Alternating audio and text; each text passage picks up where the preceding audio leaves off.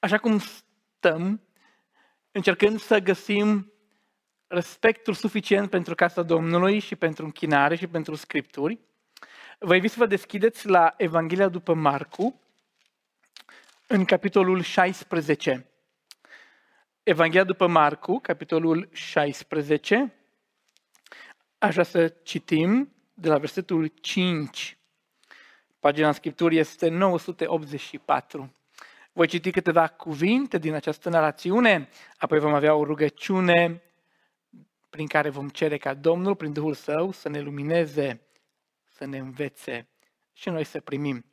Marcu, capitolul 15, versetul 5, citesc înainte. Au intrat în mormânt, au văzut pe un tinerel șezând la dreapta, îmbrăcat într-un veșmânt alb și s-au înspăimântat. El le-a zis, nu vă înspăimântați, îl căutați pe Iisus din Nazaret care a fost răstignit. A înviat, nu este aici. Iată locul unde îl puseseră. Dar duceți-vă de spuneți ucenicilor lui și lui Petru că merge înaintea voastră în Galileea. Acolo îl veți vedea așa cum v-a spus. Ele au ieșit afară din mormânt, au luat-o la fugă, pentru că erau cuprinse de cutremur și de spaimă. Și n-au spus nimănui nimic, căci se temeau. Amin. Nu știu dacă ați încercat vreodată să vă imaginați. Dacă ați încercat vreodată să vă închipuiți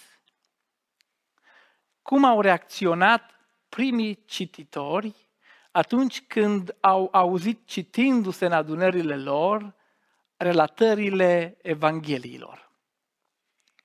Dacă în mintea dumneavoastră v-ați făcut vreodată timp pentru acest exercițiu, să-ți închipui cum un frate de-al nostru, cum un credincios de-al nostru din anii 50, anii 60, anii 70 după Hristos, a stat într-o adunare de frați, de surori și cineva a citit relatările Evangheliei.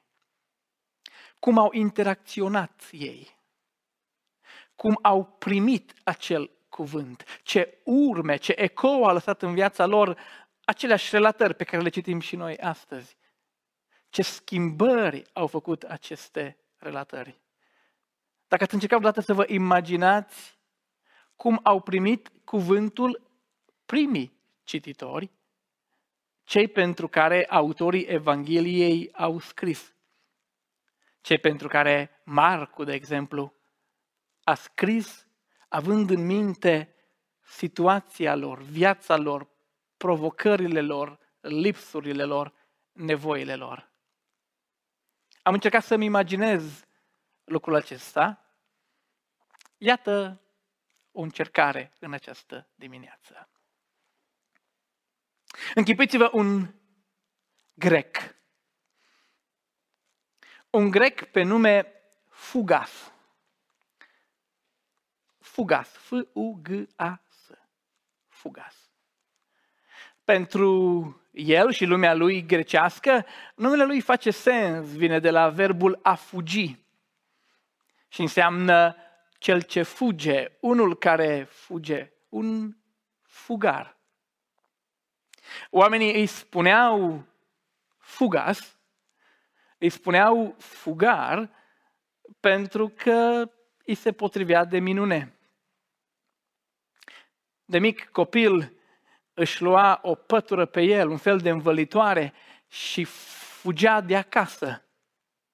Părinții îl recuperau, îl aduceau, mai stătea o vreme, își lua din nou învelitoarea pe el și fugea din nou. Așa că cei din jur îi ziceau fugas, fugarul. Îi se potrivea numele pentru că în adolescență, cu planuri puțin mai bine făcute, și-a luat din nou învelitoarea lui și a fugit. De data aceasta a fugit la Atena. A fugit în orașul principal al țării lui.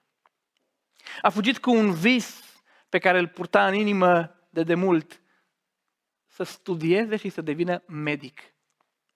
Atena avea cea mai bună școală de medicină din vremea aceea. ajuns în Atena, a început să-și caute de lucru, a început să caute să-și câștige pâinea, să încerce într-un fel sau altul să îmbine munca cu studiile. Și pentru că era priceput și competent, pentru că era deja trecut prin viață, a reușit să muncească pentru nobilii Atenei, pentru oamenii bogați ai vremei. Oamenii aceia, interacționând cu el, au început să-l simpatizeze. S-au hotărât să-l financeze și să-i plătească școala. Cu gândul, sigur, ca el să devină medicul uh, familiilor nobile, să devină medicul lor de familie, medicul comunității lor speciale, nobile, aristocrate, bogate. Așa se face că Fugas a început să studieze și a început să crească și a început să devină tot mai competent și a început să devină tot mai priceput. Așa că din punct de vedere medical se pare că avea un viitor strălucit. Familiile îl iubeau, îl adorau, se întreceau între ele să-l invite la masă, să-l răsfețe cu daruri bune și plăcute. Chiar dacă Fugas nu era din familie de nobili, ar fi fost acolo nobili care ar fi trecut peste aceasta și l-ar fi luat de ginere ori și când. Și fetele n-ar fi spus nu unui măritiș cu doctor Fugas. Atâta doar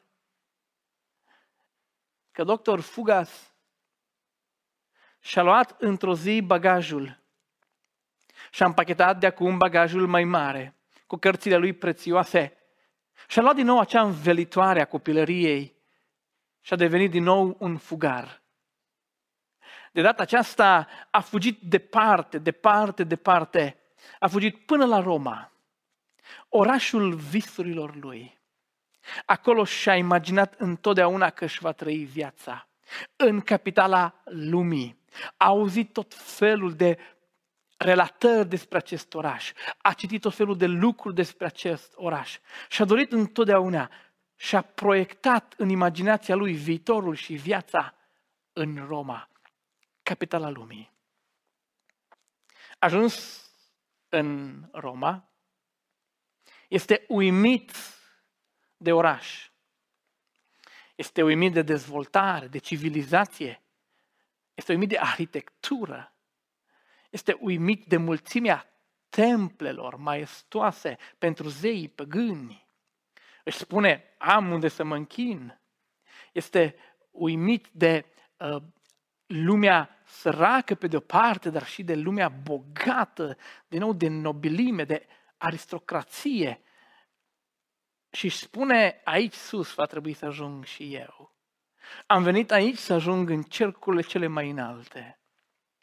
Și cum este un medic priceput, ajunge în familiile nobile, bogate, să presteze servicii de urgență medicală și cum știe să facă muncă bună, este rechemat și este recomandat. Și nu ia foarte mult timp până când doctor Fugas este cunoscut în toate mediile înalte, în societatea înaltă, acolo unde și-a dorit din totdeauna să ajungă.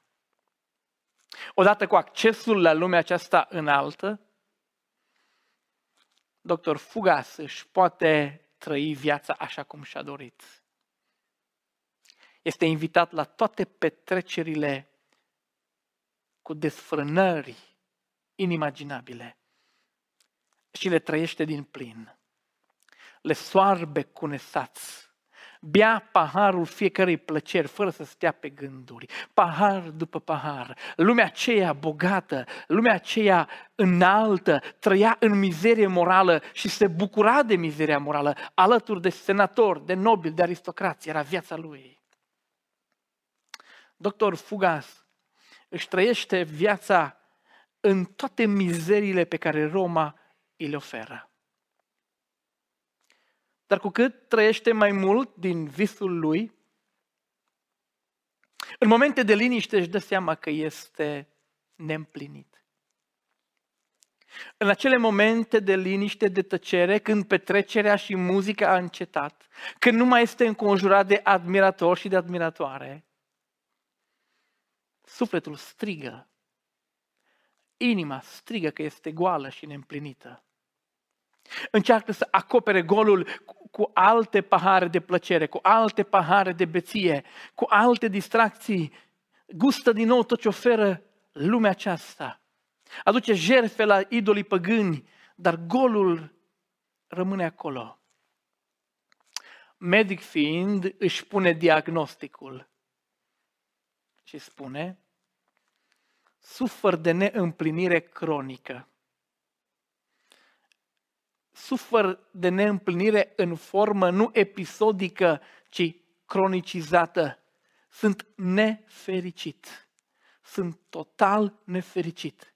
În ciuda faptului că am pornit de la țară de departe, în ciuda faptului că sunt un om educat, în ciuda faptului că gust viața de aici, în ciuda faptului că am strâns ceva resurse, n-am nicio împlinire. În contrast cu el, este unul din sclavii care își câștigau pâinea pe lângă el. Sclavul acesta cu un trecut total diferit, cu alt fel de viață decât a doctorului Fugas. Era fericit. Adeseori doctorul se uita la el, îi privea chipul care radia de lumină, de fericire. Îl vedea adesea zâmbind, îl vedea adesea murmurând un cântec care suna a cântec împlinit de, de fericire. Adesea era invidios pe fericirea sclavului său, care era așa de jos în comparație cu el și totuși avea așa de multă împlinire. În disperarea lui, doctor Fugas îl întreabă pe sclav, de unde zâmbetul? De unde fericirea? De unde împlinirea? De unde fața aceasta luminoasă? Ce te face fericit? Cui te închini? Cărui zeu îi aduci jerfe? Sclavul își cere cu respect voie să vorbească și spune, dacă mă întrebați, am să vă răspund. Sunt fericit, sunt împlinit, zâmbesc, așa cum mă vedeți, pentru că sunt un urmaș al lui Hristos sunt un sclav al lui Hristos. Dr. Fugas făcu ochii mari, așa că sclavul repetă. Da, sunt împlinit și fericit și nu lipsește nimic. Pentru că sunt un sclav, sunt un urmaș al lui Isus Hristos. Știți, Isus Hristos este cel care a zis, eu am venit ca oile mele să aibă viață și să o aibă din belșug. Și viața aceea este a mea acum. Știți, Iisus a zis, eu um, am venit să-mi dau viața ca jerfă pentru oile mele. Și știți, doctor Fugas, de la templele și din Atena, unde a fost, și din Roma, unde închinătorii își aduc jerfele lor zeilor păgâni ca să le câștige favoarea, dar acest Isus Hristos s-a adus pe El jerfă ca să ne facă favoarea, să-L cunoaștem pe Dumnezeu. Sunt fericit pentru că am ascultat Scriptura, cuvântul, relatările pe care frații noștri le spun că El a zis. Dacă vrea cineva să vină și să mă urmeze, să se lepede de sine, să-și ia crucea și să mă și să mă urmeze. Știți, El a murit și a înviat ca oricine care poate să, oricine care vrea să-L urmeze, să poată să o facă. Au fost martori, chiar sclavi de aici din Roma, care și-au însoțit stăpânii la Ierusalim, care au văzut, care au auzit, care sunt martori de prima mână, spun că au fost la Ierusalim, au văzut răstignirea, au văzut pe Hristos cel viu. Ce spun eu nu sunt povești. Acest Isus este Fiul singurului Dumnezeu viu și adevărat. A venit în lumea noastră ca jerfă pentru mântuirea noastră. Iar eu vreau să-L urmez. De aceea sunt fericit. Doctor Fugas se uită la el și spuse, înțeleg partea cu sclav, că vrei să-L urmezi pe acest Isus. Nu înțeleg partea cu crucea. Cum adică să-ți iei crucea? Sclavul îi explică. Știți, când ne luăm crucea, este un simbol al faptului că vrem să îl urmăm oricât am suferit. Vrem să-L urmăm chiar dacă această urmare a Lui ne produce suferință. Doctor Fugas se gândi o clipă, început să simtă o încălzire a inimii, început să simtă o rază de speranță. Început să pună mai multe întrebări despre cum se ajunge să fii slujitorul lui Isus Hristos, despre cum se ajunge să-ți fie îndepărtată toată vina păcatului tău. Început să întrebe mai mult și noaptea aceea se sfârși cu un sclav al lui Hristos, făcând un alt sclav al lui Hristos. Cu acest fugas îngenunchiat, rostind cuvintele, ai milă de mine, păcătosul. Și așa începe pentru fugas o altă viață. Este viața lui ca și rob al lui Hristos. Este viața doctorului Fugas ca unul născut din nou. Într-adevăr, bucuria care i-a inundat inima este de nedescris. Într-adevăr, fața lui s-a schimbat, s-a luminat. Într-adevăr, oricine îl vedea, vedea în el un alt om. Câtă bucurie, câtă satisfacție, câtă împlinire. Adesea se oprea din munca lui și îl punea pe sclav să-i mai spună din relatările Domnului Isus. Sclavul le spunea cu plăcere. Adesea doctor Fugas se oprea și spunea, asta e pentru mine, ăsta sunt eu. Se proiecta pe sine, se regăsea pe sine în multe din acele întâmplări. Ăsta sunt eu, ăsta sunt eu ca și fiul risipitor. Asta e pentru mine. Și de fiecare dată aceste relatări îi umpleau inima de bucurie. Era fascinat ca și medic de toate cazurile pe care Domnul le rezolva în timp ce medicina era incapabilă. Era bucuros. Auzise că mai există un doctor, desigur, mult mai celebru. Îi spunea doctorul Luca, care a studiat la aceeași școală în Atena, medicină, și care a făcut cercetări cu deamănuntul și care declara orice unde alături de un mare predicator că ce se spune despre Isus este adevărat. Simțea că crește în credința lui. Se ducea la adunările din Roma. Uneori erau clandestine, uneori erau împărțite în diverse case, dar se ducea. Auzea cu bucurie relatări, auzea cu bucurie rugăciuni, cântece, imnurile lor. Și viața lui a fost schimbată total. Singurul lucru este că încă n-a îndrăznit public să spună că este urmașul lui Hristos. De frica acelei cruci, a suferinței, încă n-a avut îndrăzneala să spună lumii din care făcea parte acum că el este un urmaș al lui Hristos. A văzut însă preotul șef de la templu în care el se închinase de obicei că îi lipsește acest închinător.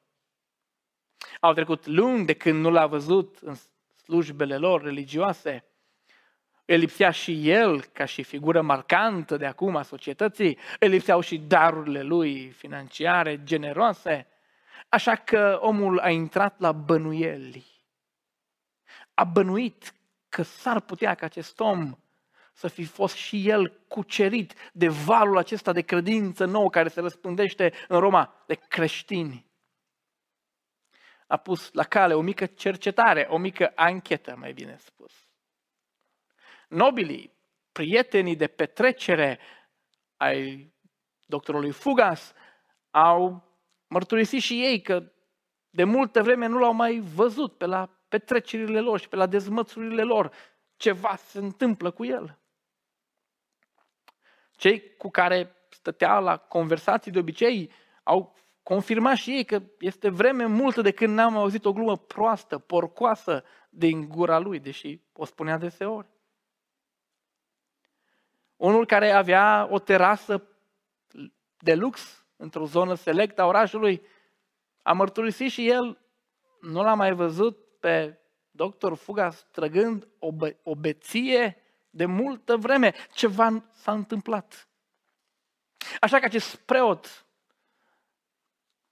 l-a întâlnit împreună cu toți acești nobili, prieteni, și l-a întrebat direct.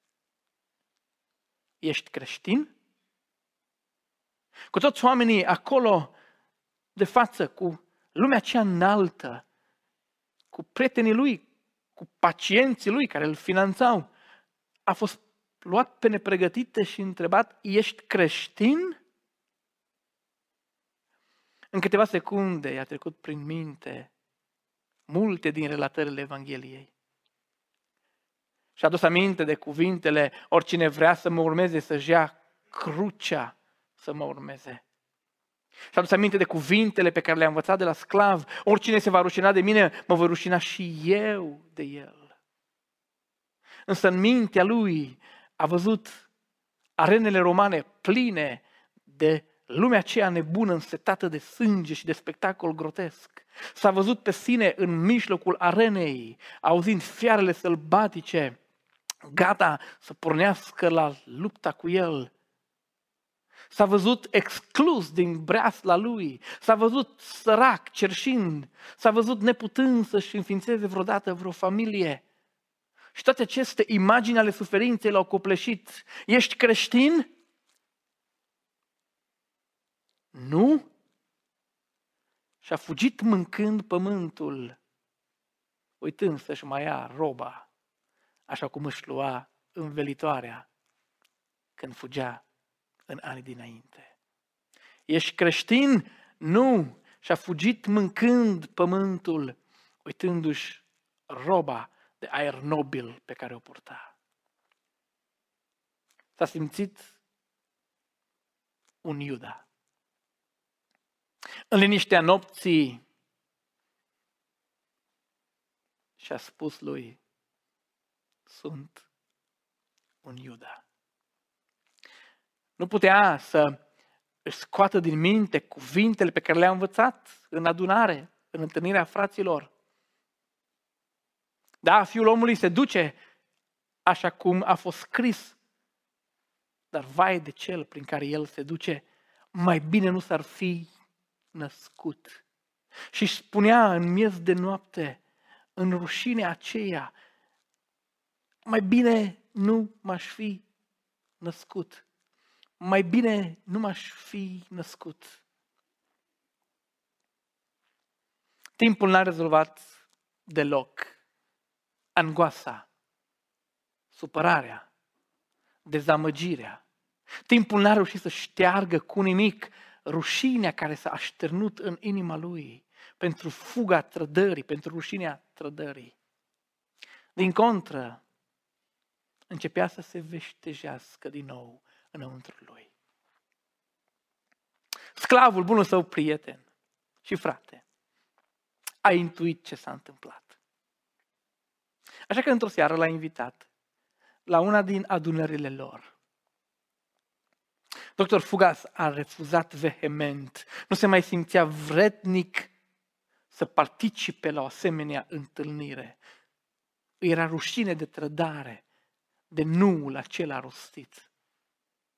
Însă sclavul a insistat și a spus, ar trebui să vii în seara aceasta, se va citi în adunarea noastră relatarea vieții lui Isus, scrisă de Marcu.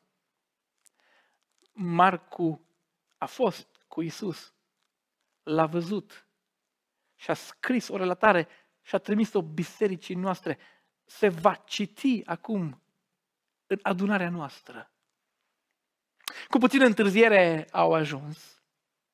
Au pierdut partea de introducere, de prezentare. Dar a fost acolo când a început să se citească. Începutul Evangheliei Fiului lui Dumnezeu. Și în timp ce se citea, doctor Fugas interacționa în mintea lui cu cititorul, cu acest musafir pe care nu l-am mai văzut, cu acest om care părea educat, care citea bine lucrurile. Și în timp ce el citea, el în sinea lui răspundea. Iată Evanghelia Fiului lui Dumnezeu. Fugas în mintea lui cel pe care l-am trădat. Vizitatorul citește momentul în care Isus Hristos este botezat și se aude acel cuvânt frumos din cer. Acesta este Fiul meu preiubit în care îmi găsesc toată plăcerea.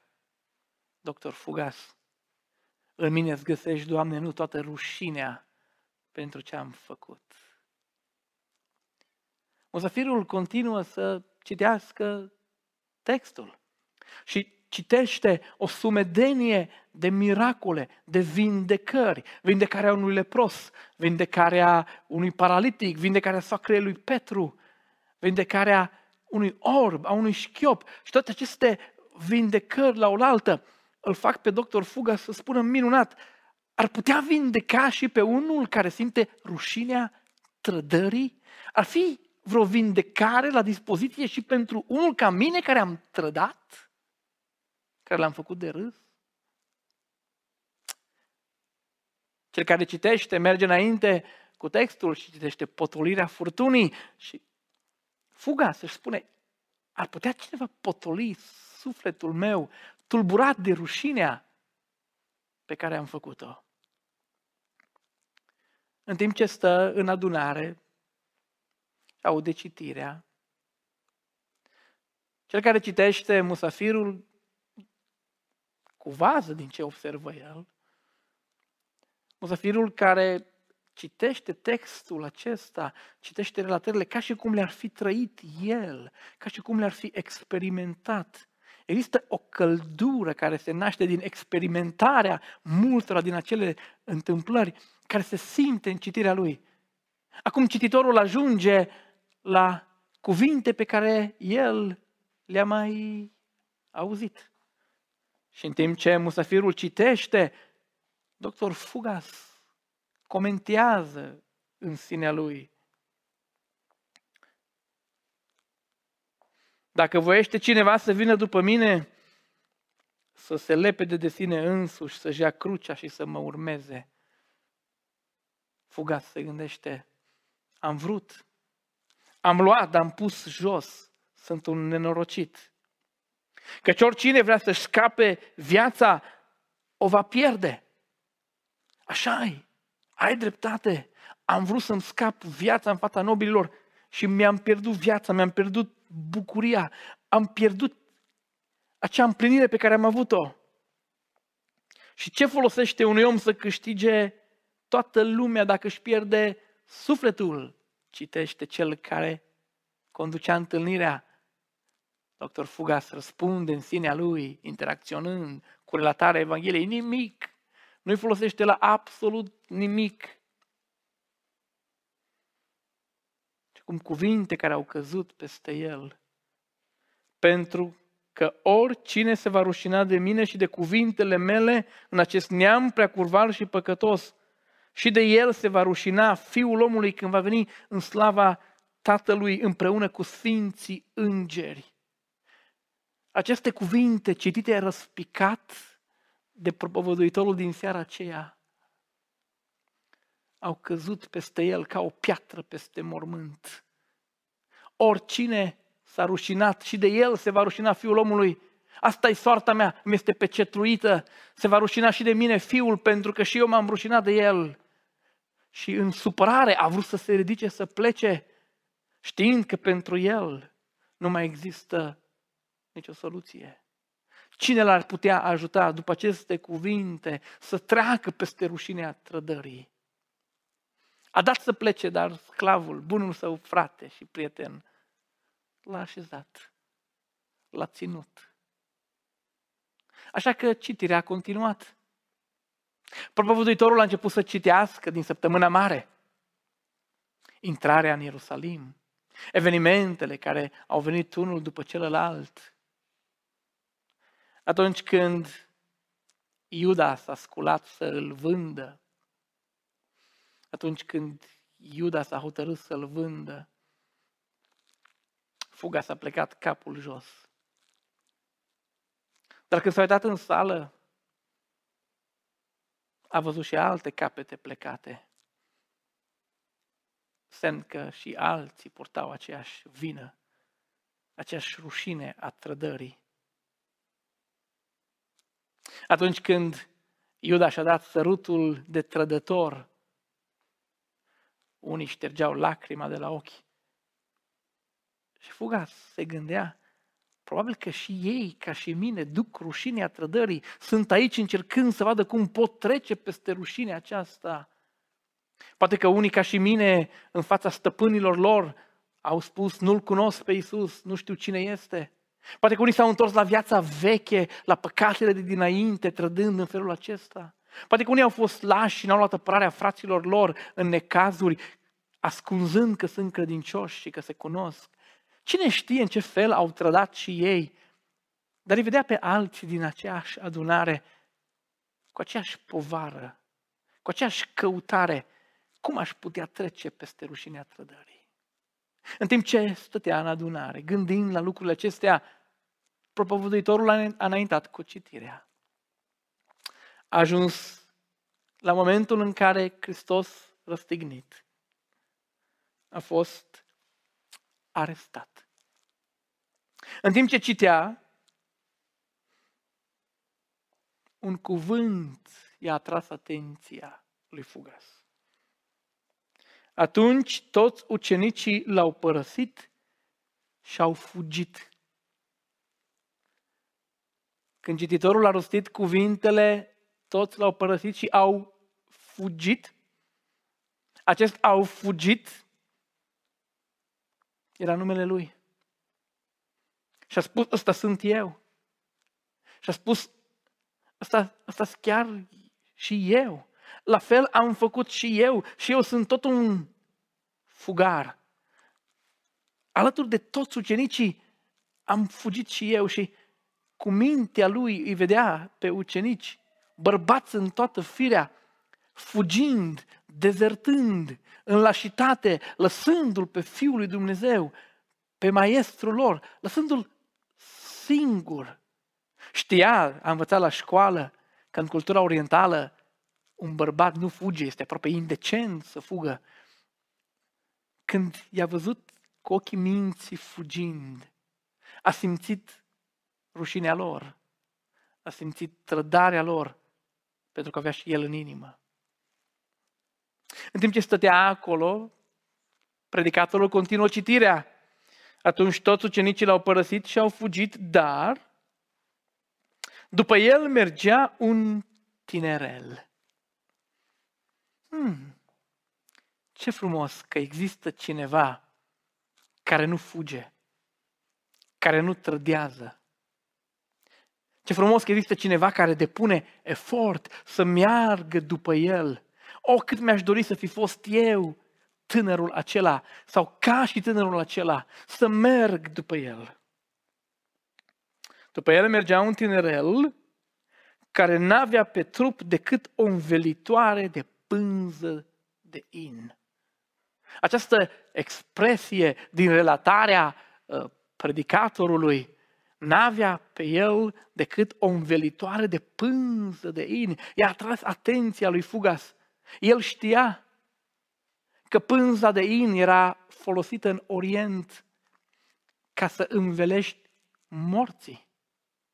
De aia era în pânză de in, nu pentru că era un nebun care și-a pierdut mințile. De aia singurul articol de îmbrăcăminte care era pe acest tinerel Este pânza de in pentru că acest tinerel chiar vrea să urmeze până la moarte, așa cum au spus ucenicii, dacă ți se va întâmpla ceva, suntem gata să mergem cu tine până la moarte. Și Fugas admiră acest tinerel care îl urmează, care și-a luat în serios jurământul că va merge cu Domnul până la moarte, inclusiv acea pânză de in de pe el. Comunica că este gata, simboliza că este gata să meargă la moarte. Îl admira Până când cel care citea a rostit și celelalte cuvinte. Au pus mâna pe el, dar tinerelul și-a lăsat învelitoarea de in și a fugit în pielea goală. Tinerelul și-a, luat, și-a lăsat învelitoarea de vin, de, de in și a fugit în pielea goală și el a fugit. Din nou acest cuvânt a fugit. I-a atins inima pentru că era exact experiența lui.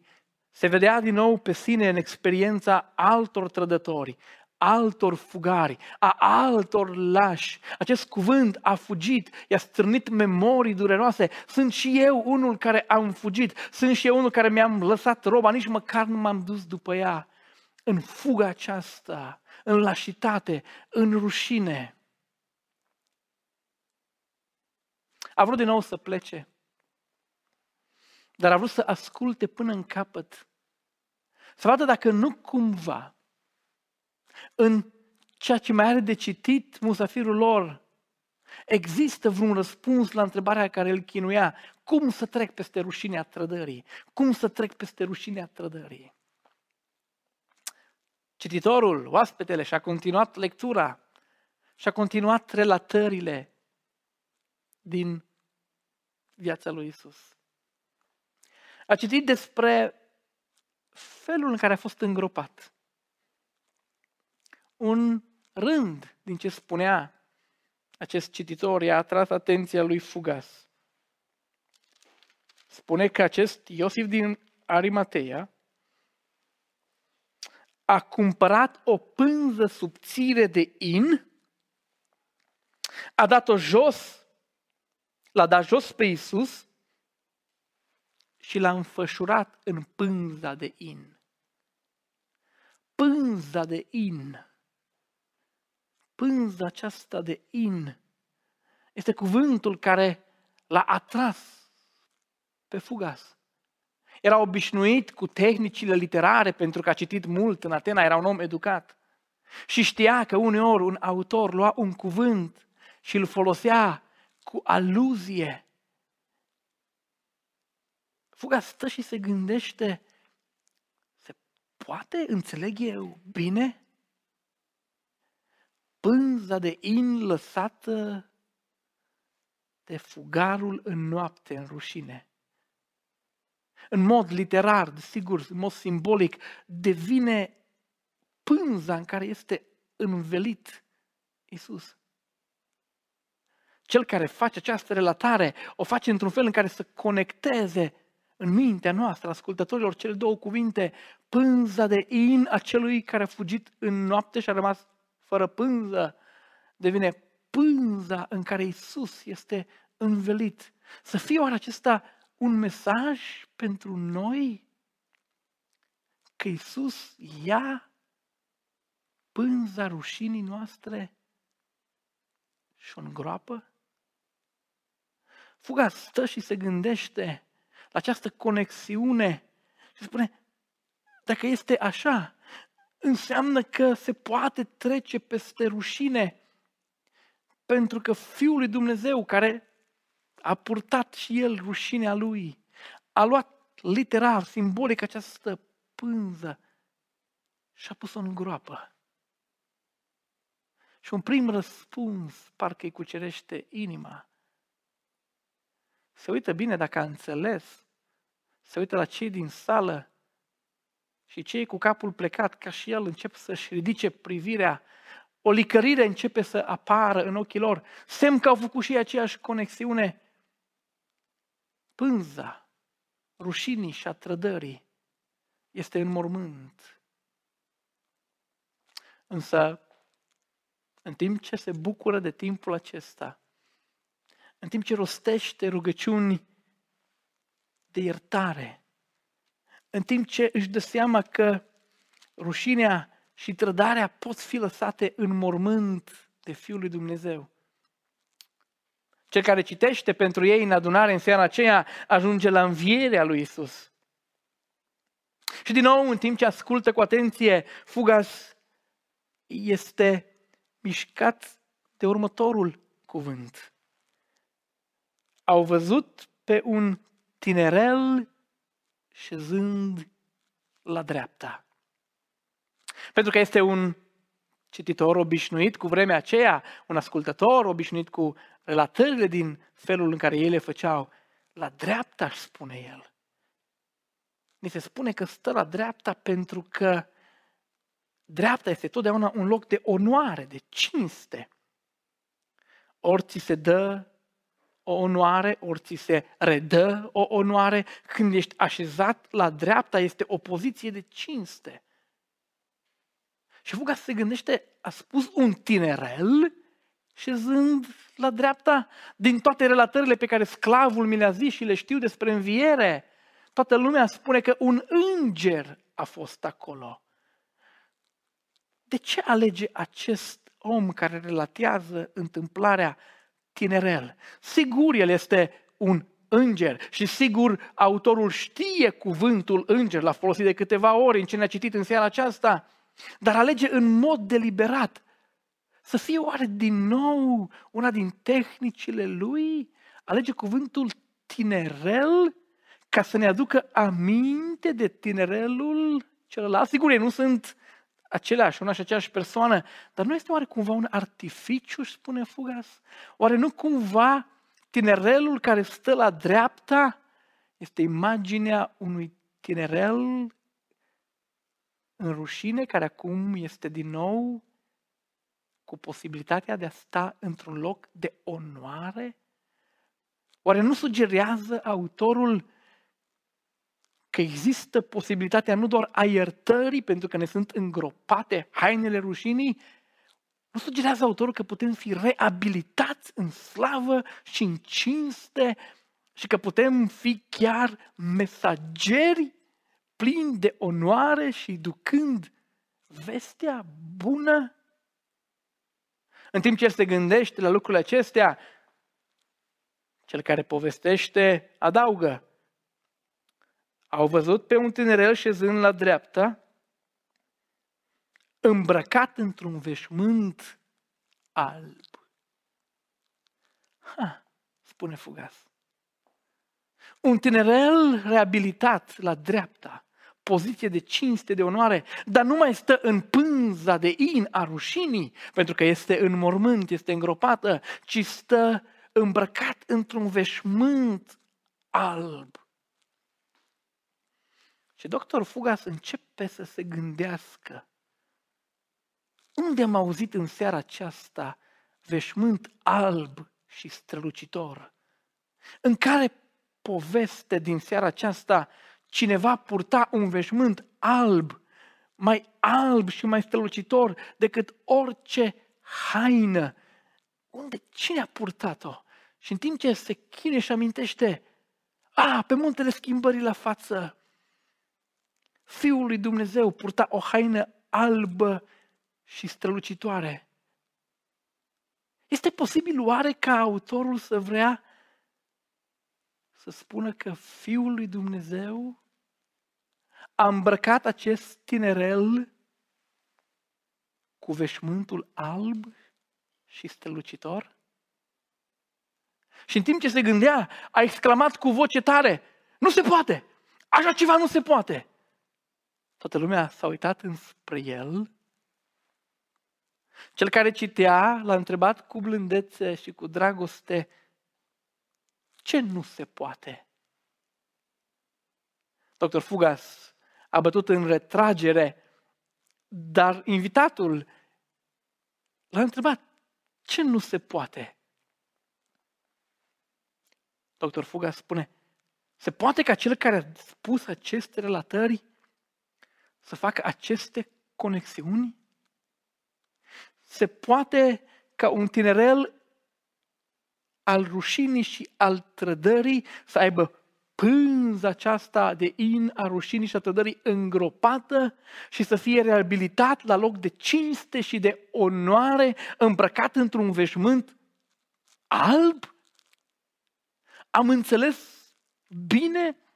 Putem trece peste rușinea trădării eu și alții care sunt aici pentru că ni s-a îngropat rușinea și am fost iertați și pentru că suntem îmbrăcați într-o haină nouă la înviere, poate moartea și învierea lui Isus să fie răspunsul pentru toți cei care au trădat?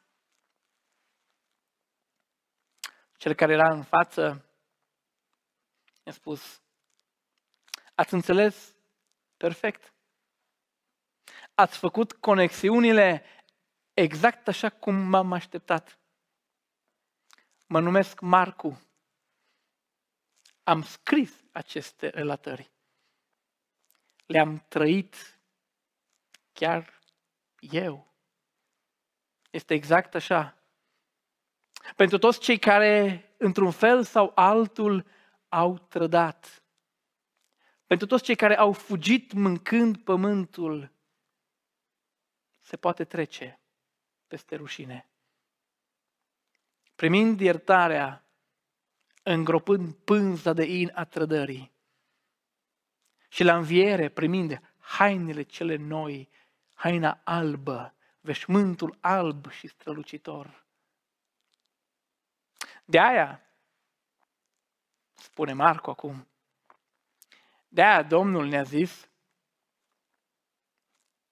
întoarceți-vă în Galileea toți fugarii, toți cei care au fugit mâncând pământul în seara arestării, sunt invitați de Domnul în Galileea.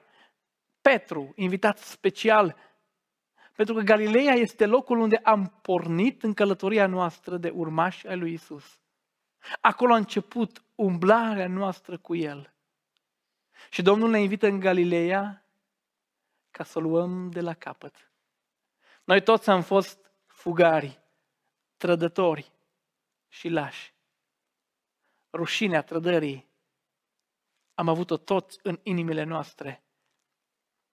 Dar în Galileea, Domnul ne-a invitat să reluăm, să începem încă o dată, să reînviem umblarea noastră cu El. Așa că, frate drag, da, ai înțeles bine.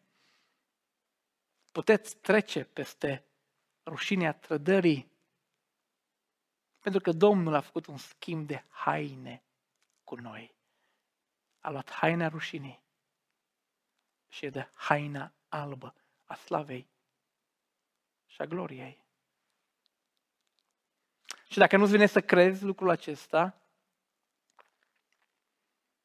trebuie doar să-ți mai spun în final că tinerelul fără pânză, tinerelul fără pânză, în ambele sensuri, sunt chiar eu.